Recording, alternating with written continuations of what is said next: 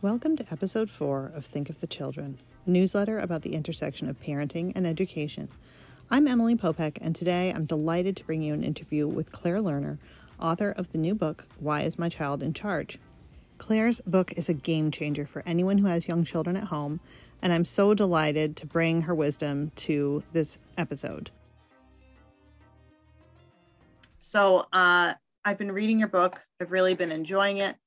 I've been thinking, you know, that I wished that I had had this book when my child was younger because I really related to a lot of the struggles that you describe some of these parents going through.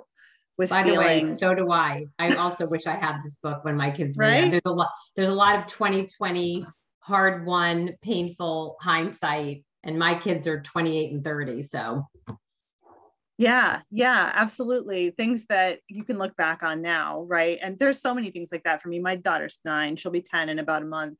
And there's so many things that I now understand as I look back on when she was younger. Um, you know, that uh it was really up to us as parents to hold that boundary, right? We didn't have to let the child be in charge.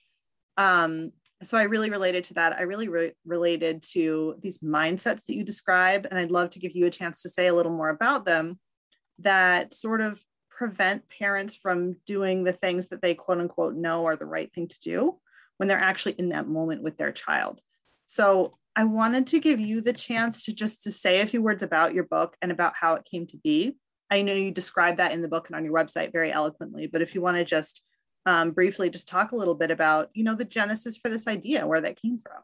essentially, what happened that led to the writing of the book was that families come to me because they're struggling with some kind of challenge a mealtime potty learning tantrums physical aggression you know basically the bread and butter stuff that almost every parent confronts at some point in the early years and like you said they often have consumed a lot of parenting information and they no one needs to tell them that like managing our own emotions as parents is really important and threatening and bribery and even reward systems aren't really particularly helpful in teaching children right how to manage their emotions and their bodies like the major work of early childhood. But in the heat of the moment all of these parents were still resorting to those strategies and many came in describing things like this. My child's a fascist dictator. You know my 3-year-old is extorting us. He will only come to the dinner table if he can bring his iPad and watch Paw Patrol right? Or the two moms who said that you know they have this amazing wonderful feisty 4-year-old girl who they really wanted to have agency and a sense of her own power and have lots of choices. And now she thinks she's an equity partner. So you can see many many parents um, had you know a situation where things had just gotten completely upside down. And essentially their children were driving the proverbial family car and as i started to unpack sort of the dynamics in these families um, I did that because I started to do home visits. I realized that in the comfort of my office, the strategies we talked about, you know, setting limits with love and tolerating the upset and the tantrum and the protest completely fell apart in the heat of the moment. Parents got so triggered that they couldn't sustain it and they were falling back. And so through those home visits and watching the triggers and how things unfolded, I started to reflect with parents on what at a cellular level was getting triggered for them in these moments. And that's how I landed on these eight mindsets that there were this series of faulty mindsets that got in the way of them responding in the way they know in their sort of left brain what to do, but couldn't, like their right brain had just taken over and once i made them aware of these mind these faulty mindsets and helped them make important mind shifts that really is what unlocked their ability to be that parent that they really wanted to be you know, it was really powerful reading some of the examples in your book. And again, could definitely relate to them all. And it, it caused me to think a lot about these mindsets that you described. And certainly, like I said, I recognize them, right? They were very familiar to me um, from some of the things that I held when I was parenting a young child, you know, things I've heard my friends or people I know when they talk about their children. I wondered, I'm so curious if you have any thoughts about where these mindsets come from. Well, I think it's sort of a confluence of a number of factors. Like one is certainly our own upbringings. For example, the first mindset I start out with is my child's misbehaving on purpose. He should have greater self control and be able to, you know, um, manage when he can't get what he wants when he wants it. And so when he loses it or protests, he's misbehaving. Um, you know, throws a knockdown, drag out tantrum in the middle of Trader Joe's because I won't give him chocolate. That mindset certainly for many of us comes from what we've known and what we've heard and that that's a spoiled child you know um, they're not happy unless they get exactly what they want um, that's you know misbehavior so some of it comes from the zeitgeist of the world we live in. Some of it comes from our upbringing. For many of us it comes from our own temperaments right? So I'm a sensitive person who has big emotional reactions and um, has a very had a very hard time tolerating my children's upset, and so I was really at risk of and did do way too much rescuing. I did way too much of giving in on limits I knew were important because I felt I was being mean or I was depriving my child of something or when they pulled on my heartstrings and said, But mommy, you know, I haven't had enough time with you. So I really need you to lie with me for 20 extra minutes. That plugged into my guilt of working and maybe not having enough time with them. And so I had a whole lot of faulty mindsets that led me to do things that ultimately felt more loving and were actually not more loving. One of these really important mind shifts that often what feels loving is not what our children need. And what feels unloving and quote unquote mean is actually what our children need. So, what they need is, I know, sweetie, it's never going to be enough books. It's never going to feel like enough books. This is such special time.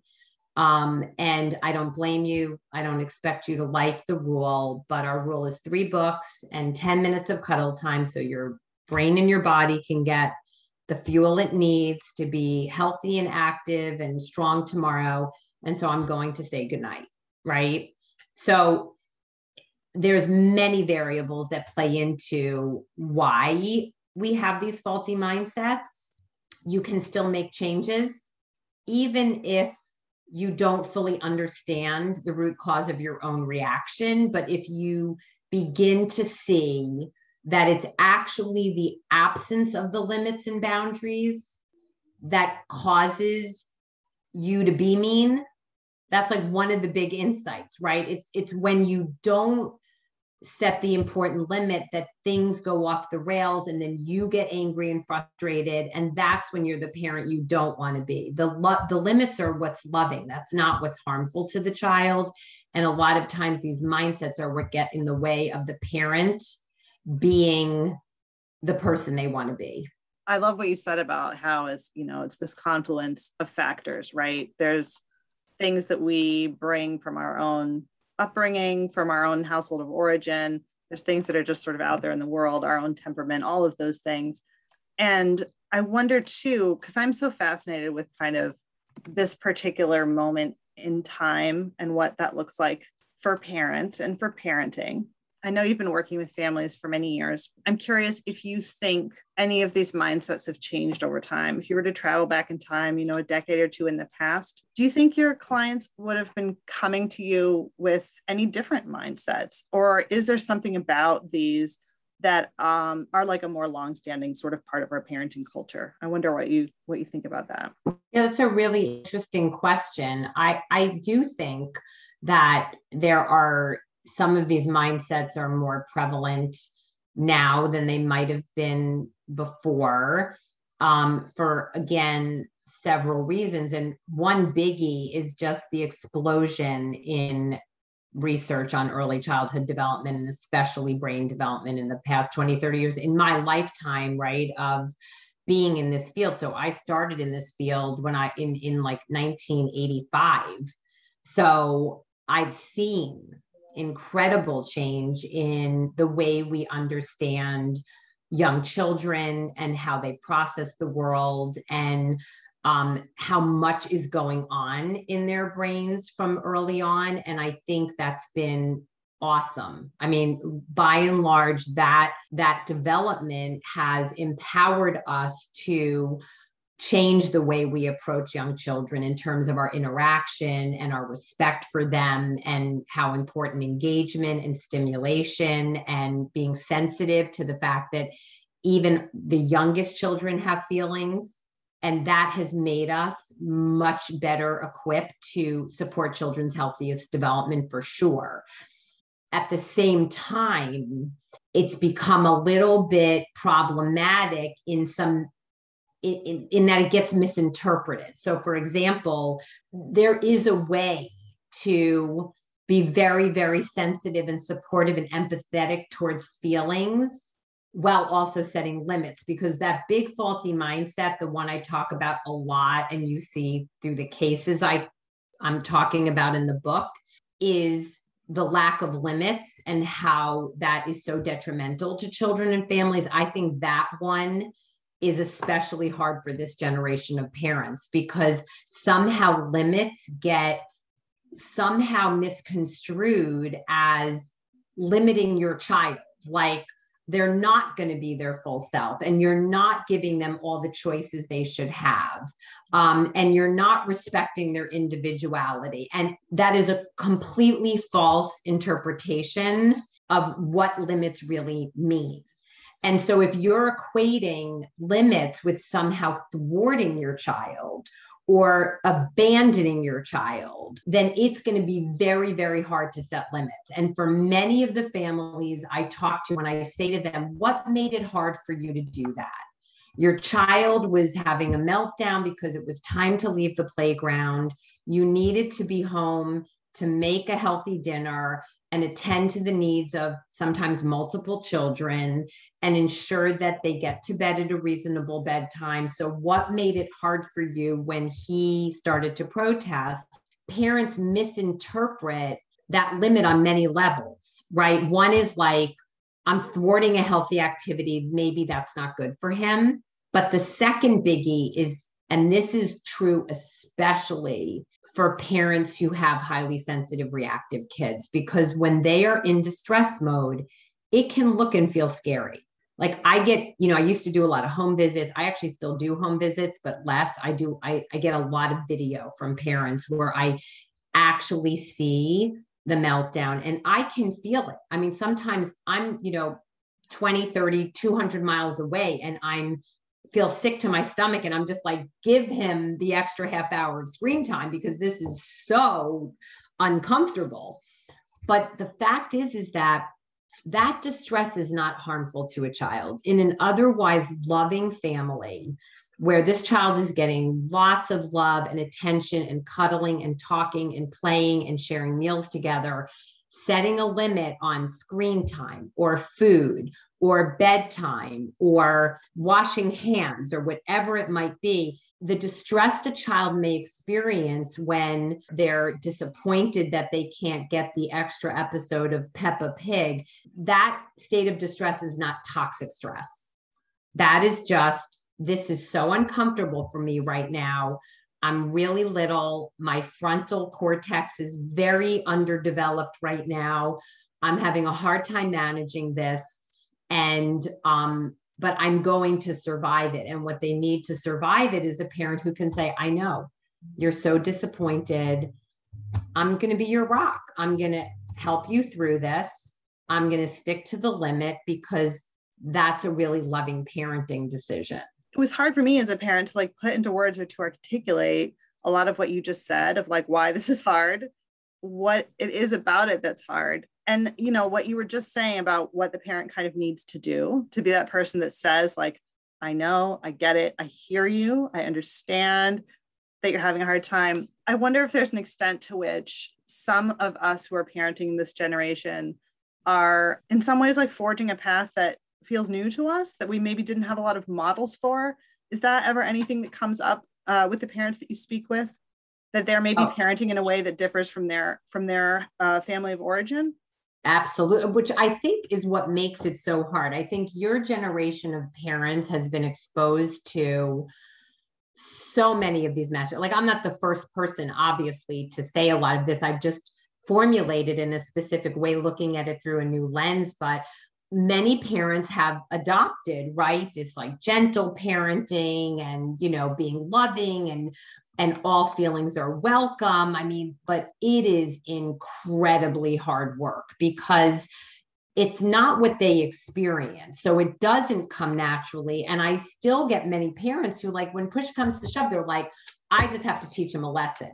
Like he can't talk to me that way. Go to your room. Yeah, like when the chips really are down, I feel like many of us as parents don't know what it looks like to hold a boundary without being authoritarian, right? Because we have not seen that in the wild. Like, so yeah. our idea, I feel like there's a cognitive dissonance. And like, stop me if this does not sound, if what I'm saying does not sound like what you're hearing from parents. But what I, what comes up in my conversations with other parents is the only concept I have of how to hold a boundary is like you're grounded, you're in a timeout, go to your room.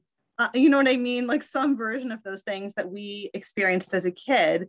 And it's like, what else would like, what else would I do? I don't know. And especially when they're having a tamper tantrum in the middle of Trader Joe's, I'm exhausted. Uh, whatever else sort of pushes that volume knob up a little bit so that you're not like really at your best if you don't have those models to draw on, as you say, it's really hard to yeah. Not just know what to do, but to react in the way that you would want to parent, right? That's Emily, really the crux of the issue. Like, really, the take home of all of this to me, if I had to sum it up, is it's our reactivity that's killer. It really is. Where we love these kids so much that we get triggered very easily when we see them doing something or saying something that we know in our adult brain is not going to be helpful to them. Oh my God, I don't want that kid who doesn't know how to manage his emotions when he can't be the line leader or the snack helper. I want him to be the kind kid who shares and can say, No problem.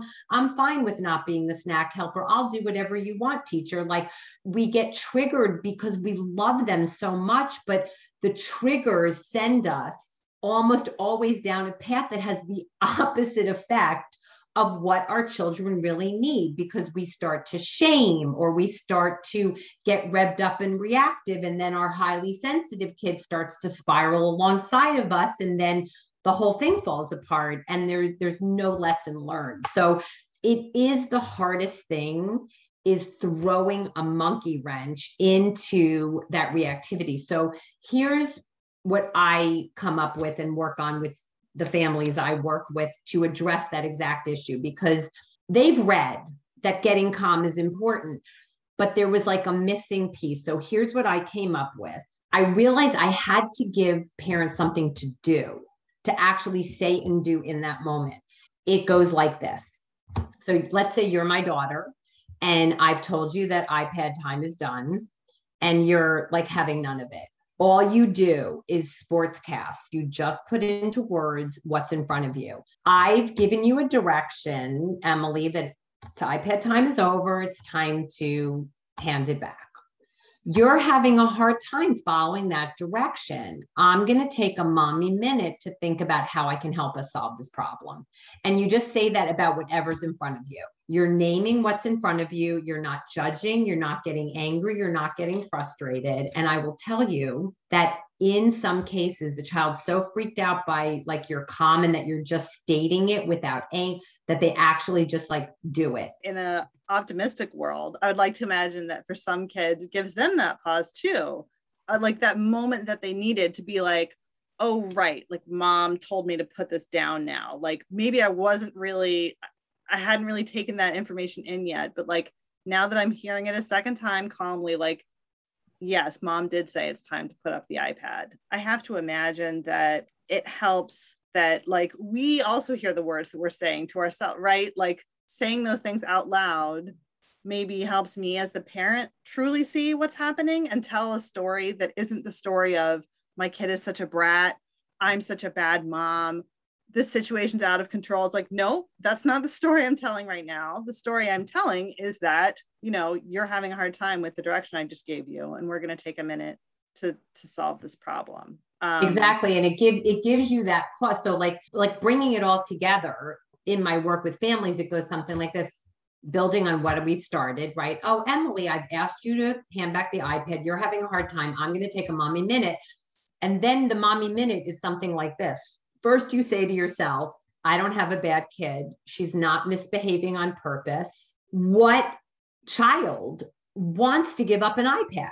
I've met very few, especially after COVID, who are going to be like, you know, you're right, mom. There's more edifying things for me to do with my brain than be on a screen all day. So, you know, I'm going to hand this back. No, like that, if you see the resistance as just, this is a hard thing for her, at the same time, if I focus all my energy on trying to control her and bribe, negotiate, reward, coax her to agree to give the iPad back, she's completely in charge.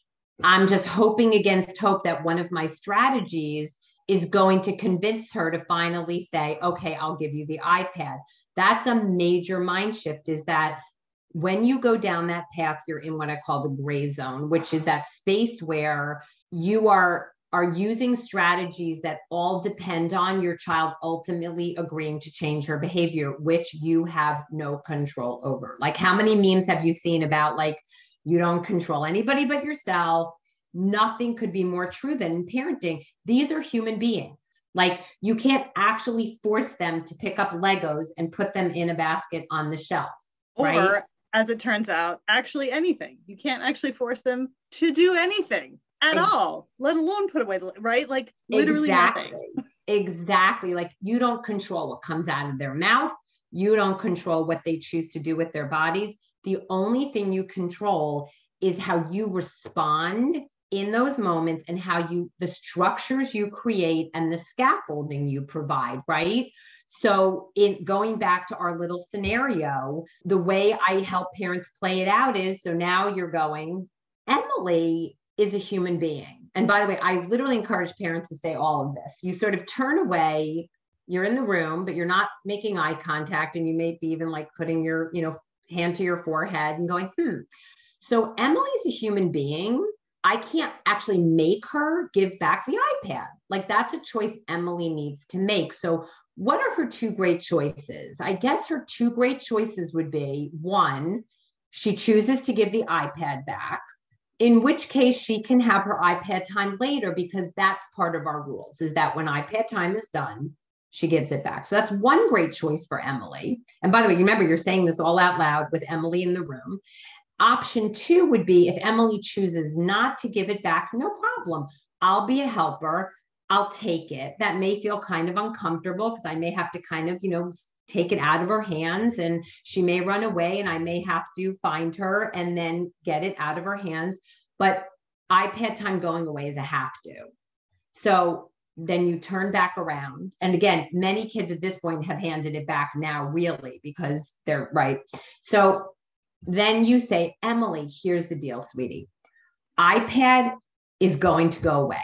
That's a have to. Time is up totally get you're not done, that you want more time, totally understand, not asking you to like my limit, but it's time. So you have two great choices. You can hand it back and get your iPad time later or tomorrow, whenever the next time is, because that's our rule. If you choose not to, I will need to take it. That may feel really uncomfortable to both of us, but that's what we need to do to put the iPad away. That's what I will need to do. So this is such a big decision for you. And I want to help Emily make the best decision for Emily. So I'm going to give you a minute to think about is it a better choice for you to give it back and have your iPad time later?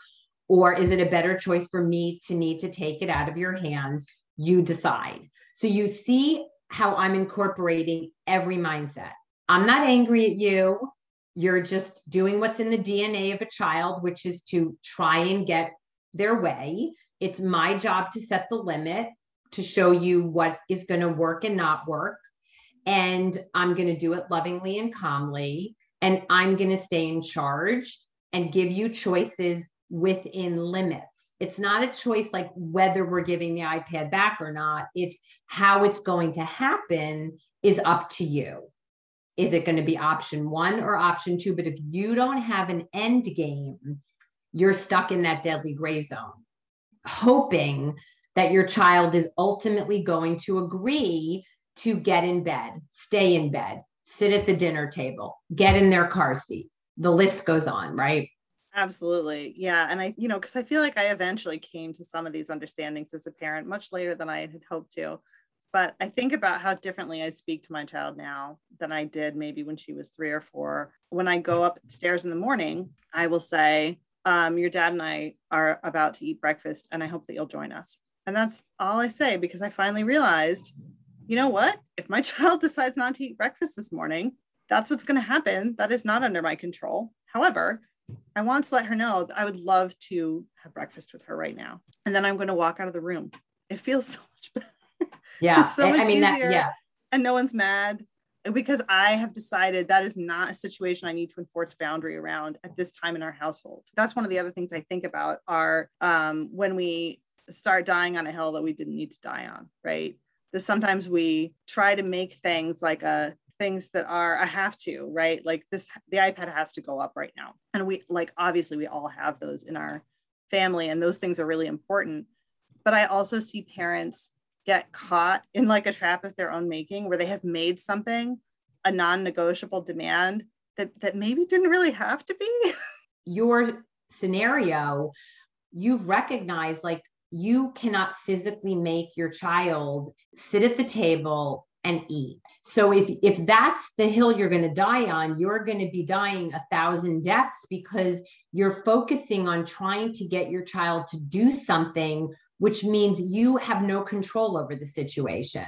So instead you're saying we're having breakfast, we would love you to join us. I'm assuming there's some limit like we're going to be doing this for 20 minutes after that the food is going to be gone and we're going to be going to school and if you choose not to come we'll pack you a to go thing. Like you're not going to deprive her of food, but there is going to be like you're focusing on what you control, which is we're going to sit down and eat. There's going to be certain foods we're offering, and there's going to be a time limit.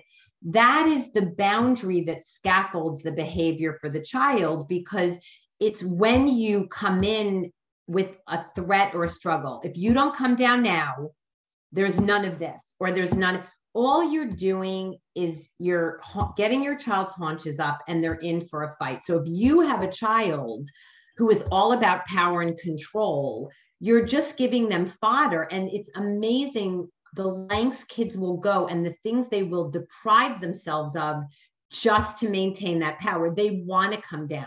They want to eat breakfast with you. But if you make it into a power struggle, that desire for control supersedes everything. Trying to force your child to do something almost always leads to the outcome you are trying to avoid.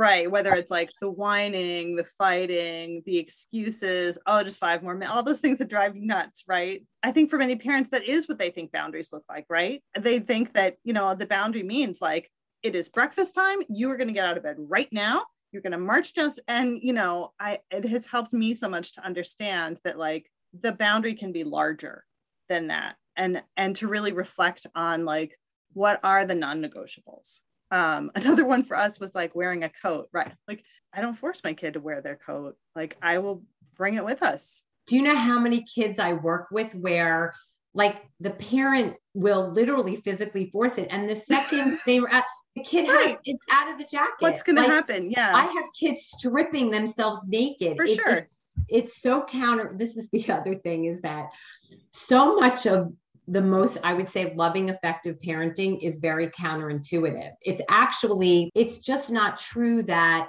using your instincts unfortunately a lot of the time actually results in that the outcome you're trying to avoid, right? So, like your instinct might be, oh my God, it's freezing out. I, I, I need a scarf, gloves, and a fleece and a jacket. Like, there's no way my child, that's like horrible to.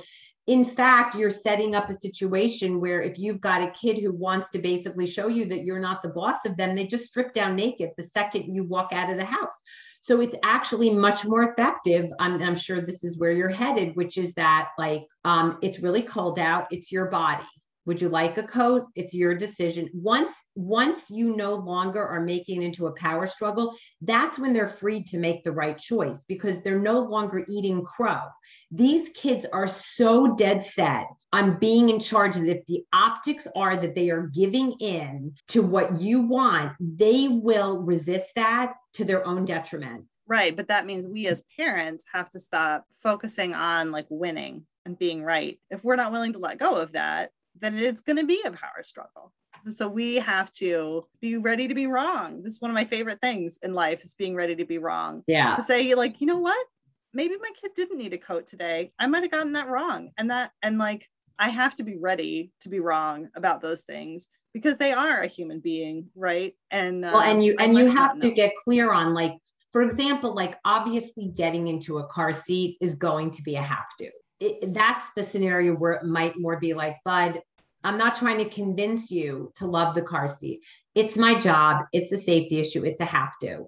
How it happens, totally up to you. Here are your two great choices. You're in charge of your body. You do it yourself. If not, I'll be a helper. It may feel uncomfortable. You strap them in, you move on like nothing happened. You're talking about the leaves on the trees and you're playing. Right you're playing music and and you're basically saying to your child i love you so much i'm not going to go down this path with you i'm going to help you move on to what's safe. But what's the alternative? To get into a 20 minute knockdown drag out battle trying to convince your child to agree to get in the car seat. Now he late for school and the teacher's mad at you and you're late for work and now Everyone's you're crying. ang- you're angry at your kid because he's he's messed up everybody's morning and what the hell is wrong with you? Like that way more detrimental than saying I'll be a helper and moving on as swiftly as possible. But on things that you have no control over you you don't want to have the setup be setting a limit. You have no way of enforcing. So right. telling a child to stay in their room at bedtime is useless if they can motor themselves right out of the bedroom. So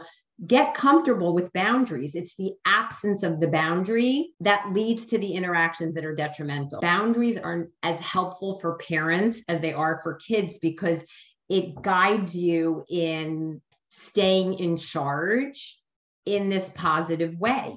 And parents are like, they, they are like, it, it, almost they cringe when I say you need to be in charge. It almost like they feel like being in charge is somehow being authoritarian fascist dictator giving directions is loving and helpful to kids. It's why they love school because teachers are amazing at giving clear directions and children know exactly what their marching orders are and it makes them feel safe and secure. There's no gray zones. It's helping children know what the expectation is and that's where a lot of that confusion comes in. We've been fostering a puppy these last couple weeks it's really a lot of the same this is this is like what young creatures need to learn how to thrive in the world, right? Like they need structure and boundaries. You know, our children are not puppies, and also they need some of the same things and it you know what it was just as hard for me with this puppy as it was with my young child. But i i love i mean i would put your book into the hands of of every parent of young children that i know because i think it's so necessary to see the truths behind these ideas that we carry around with us about like as if our children should never cry or be unhappy which is so ludicrous. And and i see people trying to parent that way. I tried to parent that way not consciously but that's kind of what was motivating me. And it's not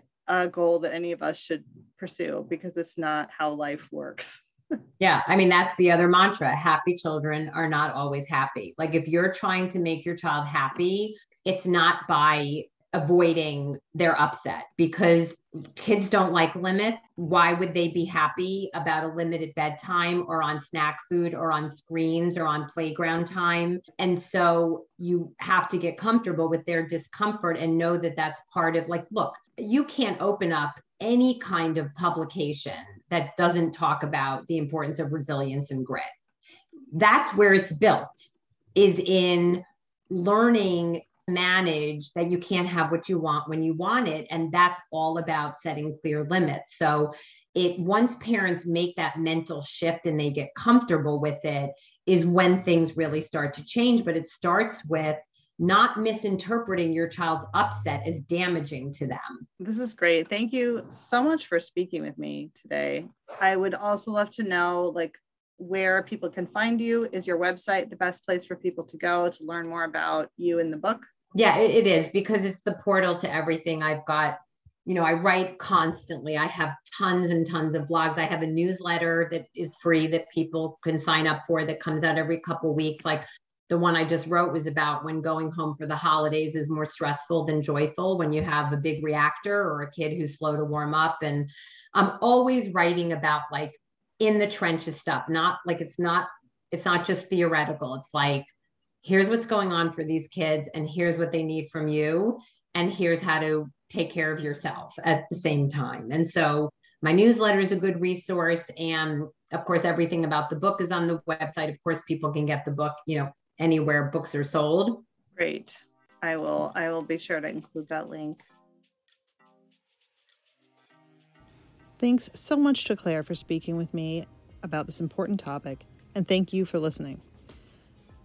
To get my newsletter in your inbox every two weeks, visit emilypopek.com and click on newsletter. See you next time on Think of the Children.